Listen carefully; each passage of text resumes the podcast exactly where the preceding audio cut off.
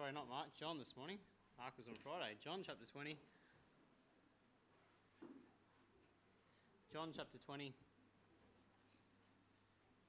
and let's just begin reading from verse 1. John 20, verse 1, it says, The first day of the week cometh Mary Magdalene early, when it was yet dark, under the sepulchre, and seeth the stone taken away from the sepulchre. Then she runneth and cometh to Simon Peter and to the other disciple whom Jesus loved. And saith unto them, They have taken away the Lord out of the sepulchre, and we know not where they have laid him. Let's open with a word of prayer.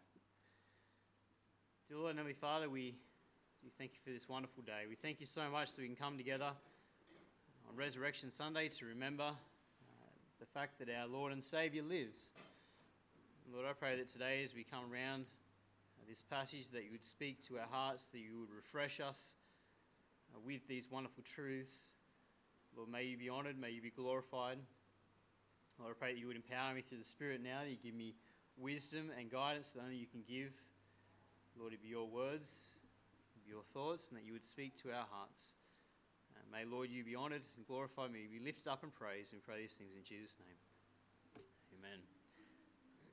Now, on Friday, of course, we saw the death of our Lord and Savior there on the cross. And we saw the fact that he was made sin for us. As he hung on the cross, as he suffered, he became sin for us. He bore the sins of all mankind. And then in triumph, he cried out, he declared, It is finished.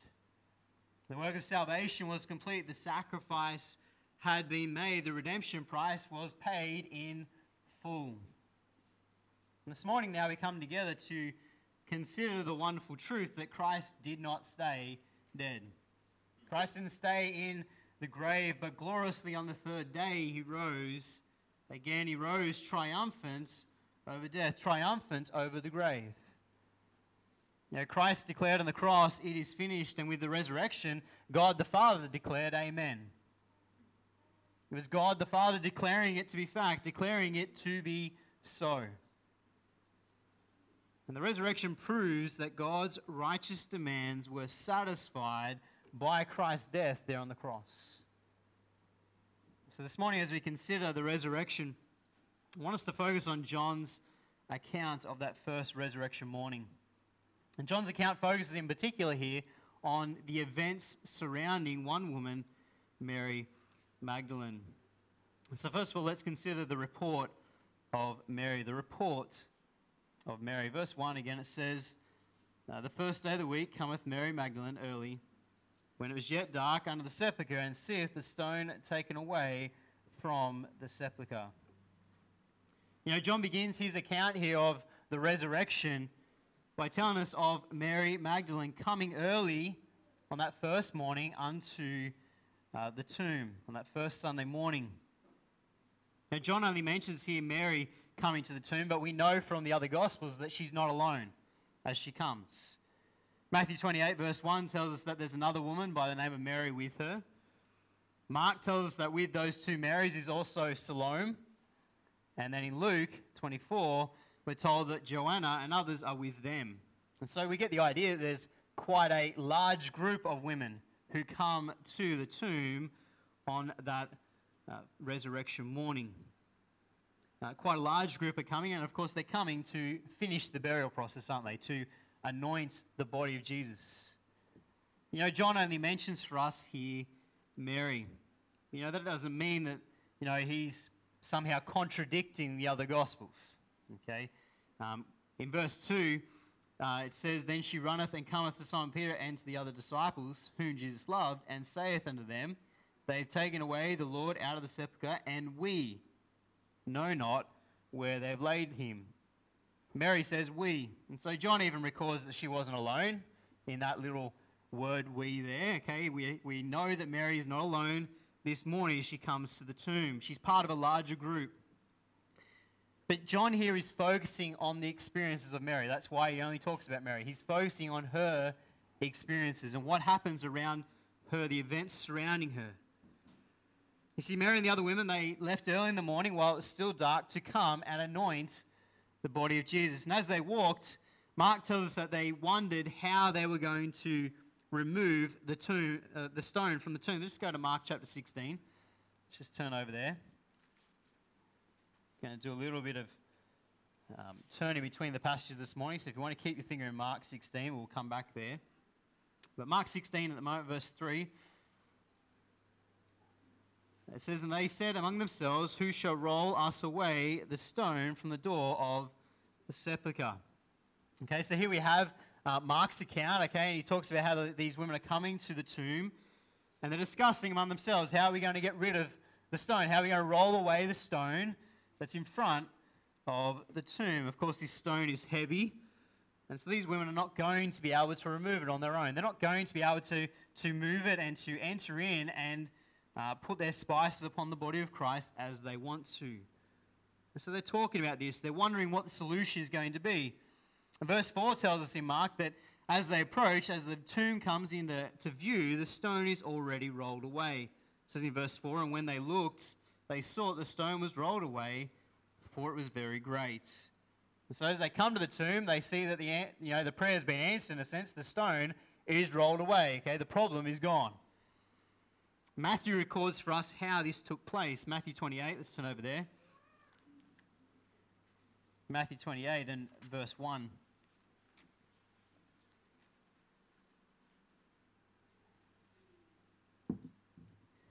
In Matthew 28, verse 1, it says, In the end of the Sabbath, as it began to dawn toward the first day of the week, came Mary Magdalene and the other Mary to see the sepulchre. And behold, there was a great earthquake. The angel of the Lord descended from heaven and came and rolled back the stone from the door and sat upon it. And his countenance was like lightning, and his raiment white as snow. And for fear of him, the keepers did shake and became as dead men. So Matthew records for us how this all came to pass how it is that the stone has been rolled away. Matthew tells us that there was a, an earthquake and the angel of the Lord has rolled the stone away. And this has all occurred before the women come to the tomb. Okay, this has already happened. By the time they arrive, the tomb is now open and they're shocked by what they find. Remember, this isn't what they were expecting, isn't it? As they came to the tomb that morning, they were not expecting the tomb to be wide open. They were not expecting to find the tomb in this situation. They were expecting it to be sealed shut. Instead, the tomb is wide open. Now, you can imagine the anxiety that this would have caused them. You know, put yourselves in their shoes coming to the tomb to anoint the body of Christ, and as they approach, the tomb is wide open. The anxiety that must have come upon these women to see the stone rolled away, and immediately their minds are racing, you know, with ideas what's happened to Christ? What's happened to his body? What's taken place here? You know, someone's stolen his body or someone's desecrated his tomb. You know, Mary in particular is distraught. And so much so that she races away to tell Peter and John. Just go back to John's account, John chapter 20. John 20 and verse 2. Okay, it says, Then she runneth and cometh to Simon Peter and the other disciple whom Jesus loved, and saith unto them, They have taken away the Lord out of the sepulchre, and we know not where they have laid him. You know, Mary, we're told here, she merely runs to find Peter and John, runs back to tell the disciples what's taken place. Mary doesn't hang around to see inside the tomb. She doesn't hang around to find out more. She's convinced that something horrible is taking place. She's convinced that the body of Christ has been stolen. You know, if she'd stayed with the others at the tomb and entered in, she would have heard the blessed news that Christ is not here, for he is risen. Go back to Mark 16 with me. As I said, we'll be turning between the two. Mark 16. Verse 4 there it says, And when they looked, they saw the stone was rolled away, for it's very great. And entering into the sepulchre, they saw a young man sitting on the right side, clothed in a long white garments, and they were affrighted. And he saith unto them, Be not affrighted, ye seek Jesus of Nazareth, which was crucified. He is risen. He is not here. Behold the place where they laid him. But go your way, tell his disciples and Peter that he goeth before you into Galilee. And ye shall see him as he said unto you. You know, Mark tells us that the other women, they enter into the tomb. and they see these two angels. They, they hear the blessed news that Christ is not here, for he is risen. But Mary, in her haste, she hasn't heard these words. She's raced back to tell the disciples that the body of Christ has been stolen. She's concerned that someone has taken the body of her Lord. And so she wants help. And so Mary, in her distress, has raced off to notify the, the disciples, and in particular here, Peter and John. And she comes in, and with distress, she d- exclaims to them that someone's taken his body. Go back to John 20 there, the end of verse 2. It says, And saith unto them, They have taken away the Lord out of the sepulchre, and we know not where they have laid him. This is what she tells them. She comes in and she says, They've taken his body, they've taken Christ, and we don't know where they've put him. We don't know where he is. You see, the reality is that Mary, like the other disciples, had forgotten the promise that Christ would rise again. Forgotten this promise. Go to Matthew 20 with me. Matthew chapter 20. We have just one of the times that he declared that he would rise. Matthew 20, uh, verse 17. This isn't Jesus going up to Jerusalem, took the twelve disciples apart in the way, and said unto them, Behold, we go up to Jerusalem, and the Son of Man shall be betrayed unto the chief priests and unto the scribes, and they shall condemn him to death, and shall deliver him to the sent Gentiles to mock and to scourge, and to crucify him. And the third day he shall rise again. Christ had very clearly told his disciples that he would be crucified and also that he would rise again the third day. You see, they should not have been surprised to find the tomb empty, should they? They should have been expecting it. They should have expected that his words would be true. But they weren't because they didn't believe, they didn't understand this truth, they lacked faith. And so Mary, along with the rest of the disciples, failed to understand this truth. And instead, Mary reports the worst to Peter and John that Christ, his body, has been stolen, and we know not where they've laid him. Secondly, now we see the response of Peter and John. The response of Peter and John. Go back to John chapter 20 with me and just read from verse 3. It says, Peter therefore went forth, and that other disciple, and came to the sepulchre.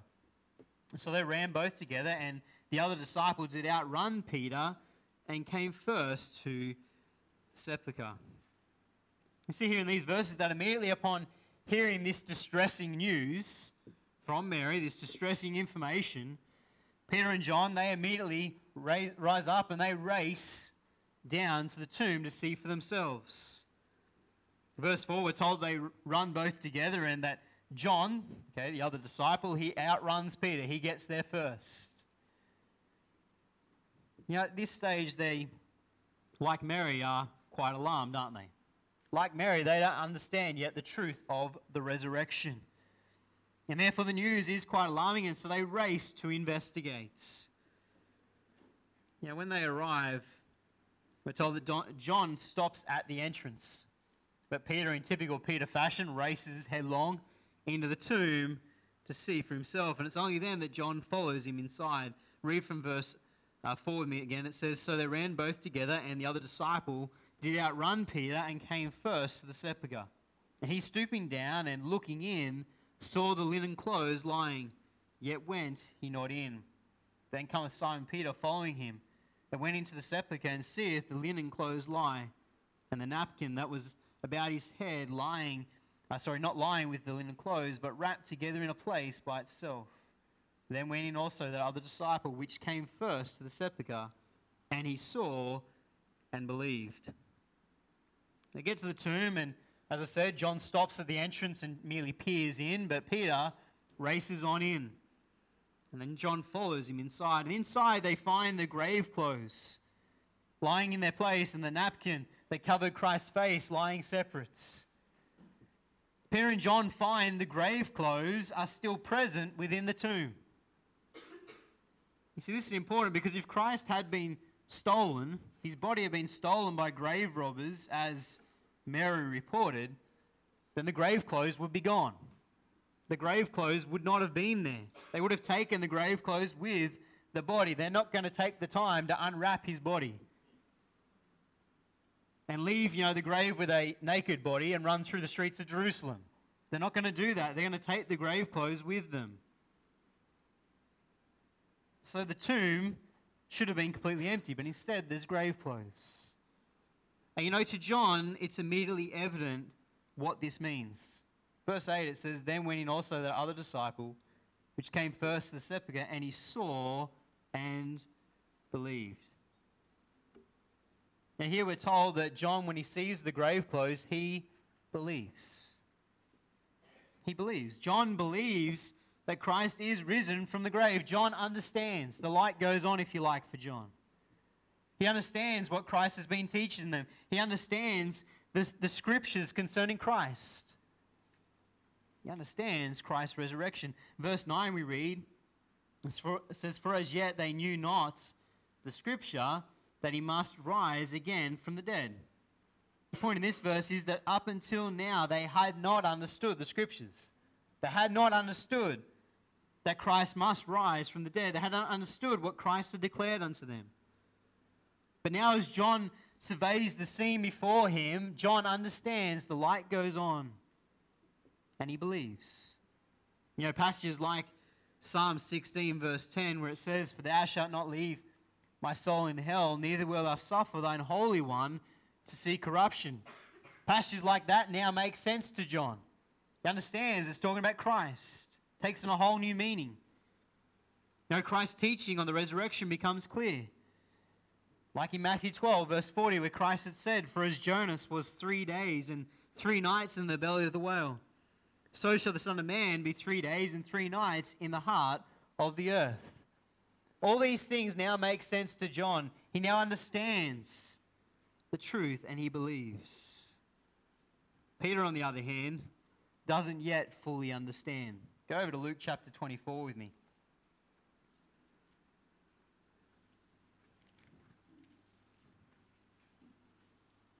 Luke 24.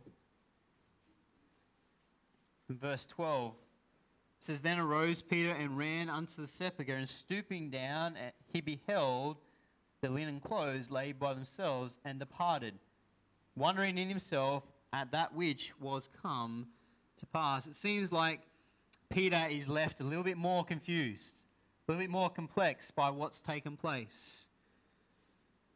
You know, John has no doubt now that Christ is alive. He believes. Peter still is wondering in himself. He's still wondering what it all means. But having seen this glorious thing, the tomb is empty, Peter and John now return home. It says that in verse 10 of John 20. It says, Then the disciples went away again unto their own home. They leave. They leave the sepulchre with this in their minds, with this image. They return home. And Mary now remains at the tomb grieving. You know, she still doesn't know what to make of it all. That leads us to our final point this morning. We see the revelation of Christ. The revelation of Christ. Look at me in verse 11. It says, But Mary stood without at the sepulchre weeping. And as she wept, she stooped down and looked into the sepulchre.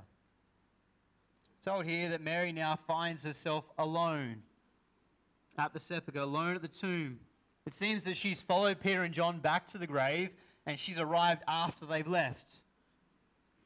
And so they haven't, you know, John hasn't shared with her his conclusion. Okay, and, and so it seems like she's there on her own and she still doesn't know what to make of it all. She's still under the impression that someone's stolen the body of her Lord. We're told in verse 11 that she stood without the sepulchre weeping. Weeping. She's weeping uncontrollably here. She's full of grief. You see, Mary owed so much to Christ, and now she doesn't know where he is. She doesn't know where his body is. She can't finish the burial. She wanted to pay her respects. She's full of grief. Now, Mary owed so much to Christ because Christ had freed her from demon possession. Go to Luke chapter 8, 8 with me. Luke chapter 8 and verse 2.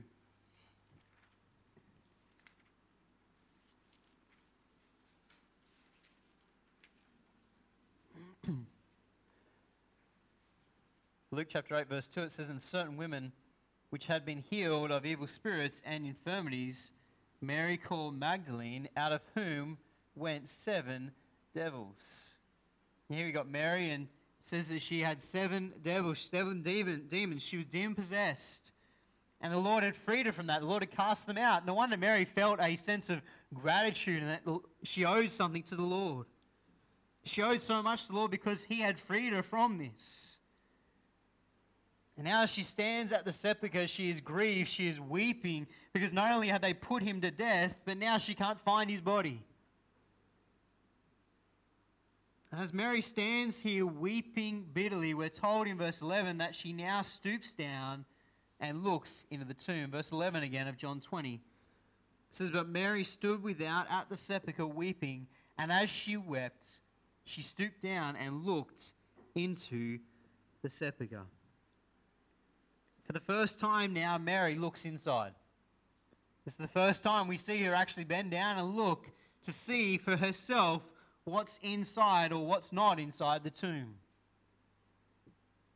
Until now, she'd only stood at the entrance, and now she looks in and she sees two angels sitting where the body of Christ had laid. That's what verse 12 it says, and seeth two angels in white sitting, the one at the head and the other at the feet, where the body of Jesus had lain she sees these two angels. More likely, these are the same two angels that had met the other women earlier in the day. Go to Luke 24 just quickly. Luke 24.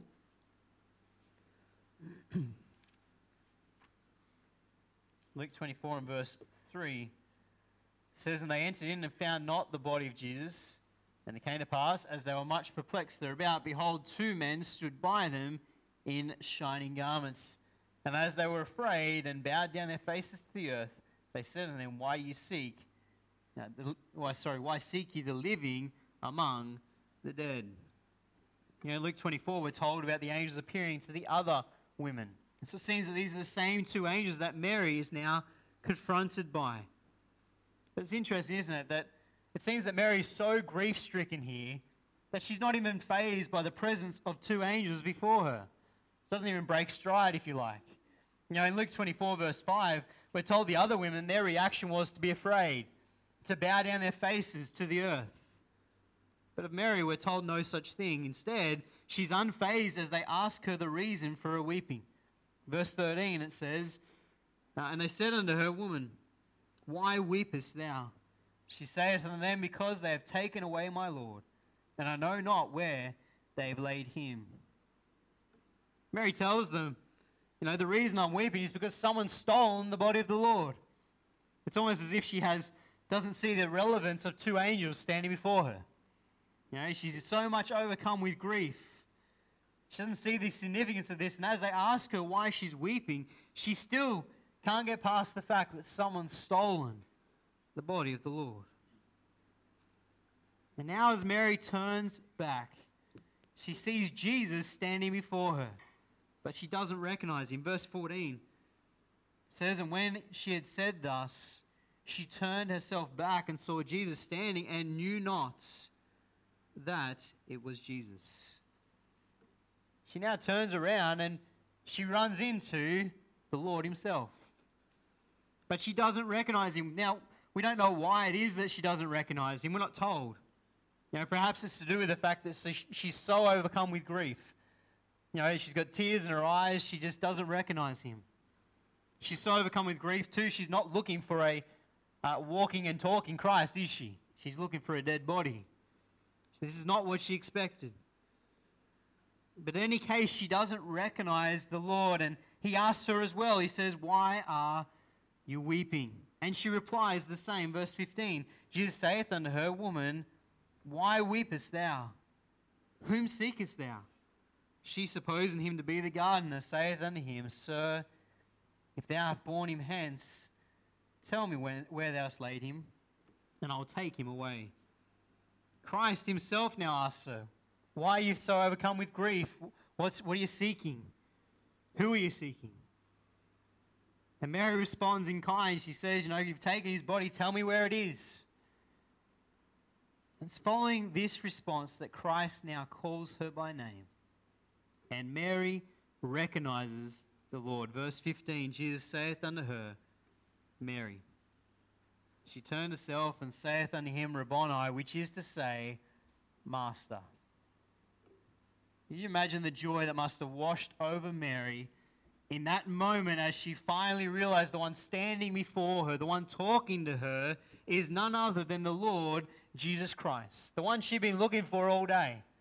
But instead of being dead, he's now standing and talking to her. He's resurrected, he's alive. Now, right up until this point in the chapter, John has been focusing on how distressed, how grief stricken Mary is. But now Mary has the wonderful privilege of being the very first to see Christ alive after his resurrection. Go to Mark 16, just quickly. Mark 16, verse 9.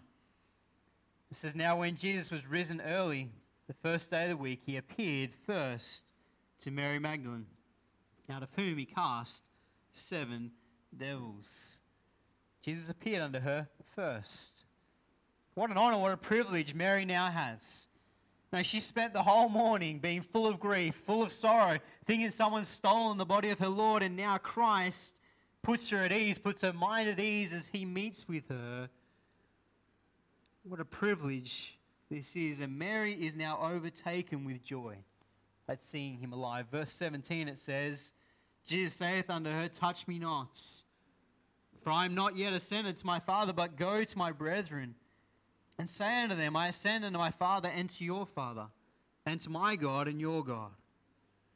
The start of verse 17 it says, Jesus saith unto her, Touch me not. You know, literally in the Greek, that means cease clinging to me. Stop holding on to me.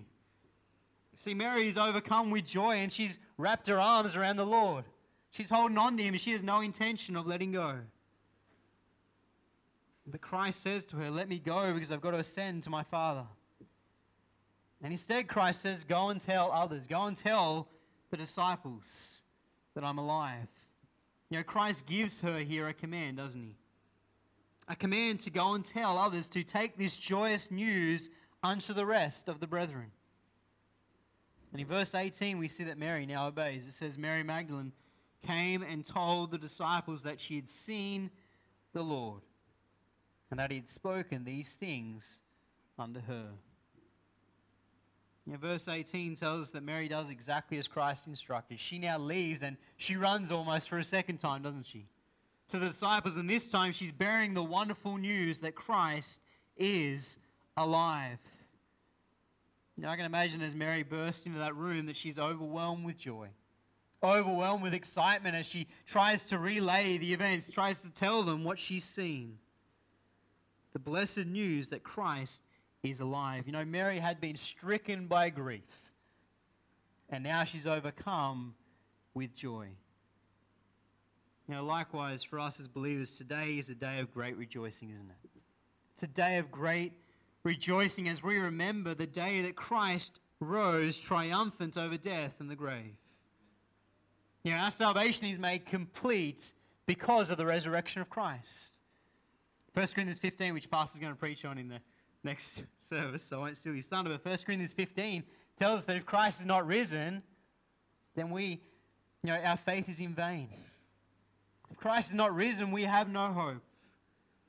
Without the resurrection, we would be just like every other religion, would we not? Serving a dead master. Praise God, we serve a risen Savior. His resurrection guarantees our salvation. It says, as I said at the start, the resurrection was God's amen to Christ's sacrifice there on the cross.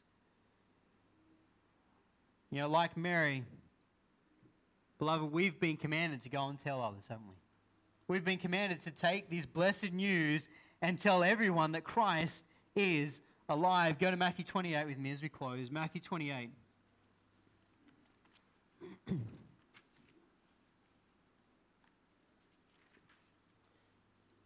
Matthew 28 and verse 18.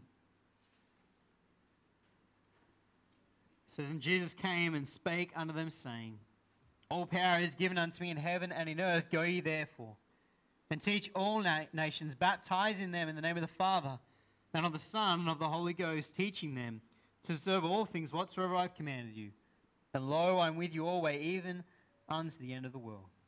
Amen. Love, we've been given the same command, haven't we? Go and tell. Go and tell that Christ is alive. Go and tell others what Christ has done. Share the blessed gospel message with them. Well, we're not to keep this blessed news to ourselves, are we? We're to shout it from the housetops. Let the whole world know that Christ is alive, that he is risen again, that Christ died for them, he's buried and rose again. You know, when Mary saw the Lord and recognized who he was, when she understood that he had risen from the grave, she changed from being full of sorrow to being overwhelmed with joy. And the same ought to be true for us today. As believers, we ought to be overwhelmed with joy in the knowledge that we serve our risen Savior. Beloved, praise God, the grave is empty. Praise God that He's seated at the right hand of the Father and He makes intercession for us. Praise God, we serve a risen Savior. Let's proclaim it to all the world. Let's close in a word of prayer. Dear Lord and Heavenly Father, we thank you, Lord, for your word. We thank you so much for the account of the resurrection. We thank you for the account here in John of Mary and, and her experience that first resurrection morn. Lord, I pray you would help us to respond in kind, to be overwhelmed with joy and to, with thanksgiving. And help us to go and Lord, let the whole world know that we serve a risen Savior. Let the whole world know what He has done for us in dying for us upon the cross, in being buried and rising again. May, Lord, this day we rejoice and give thanks unto you.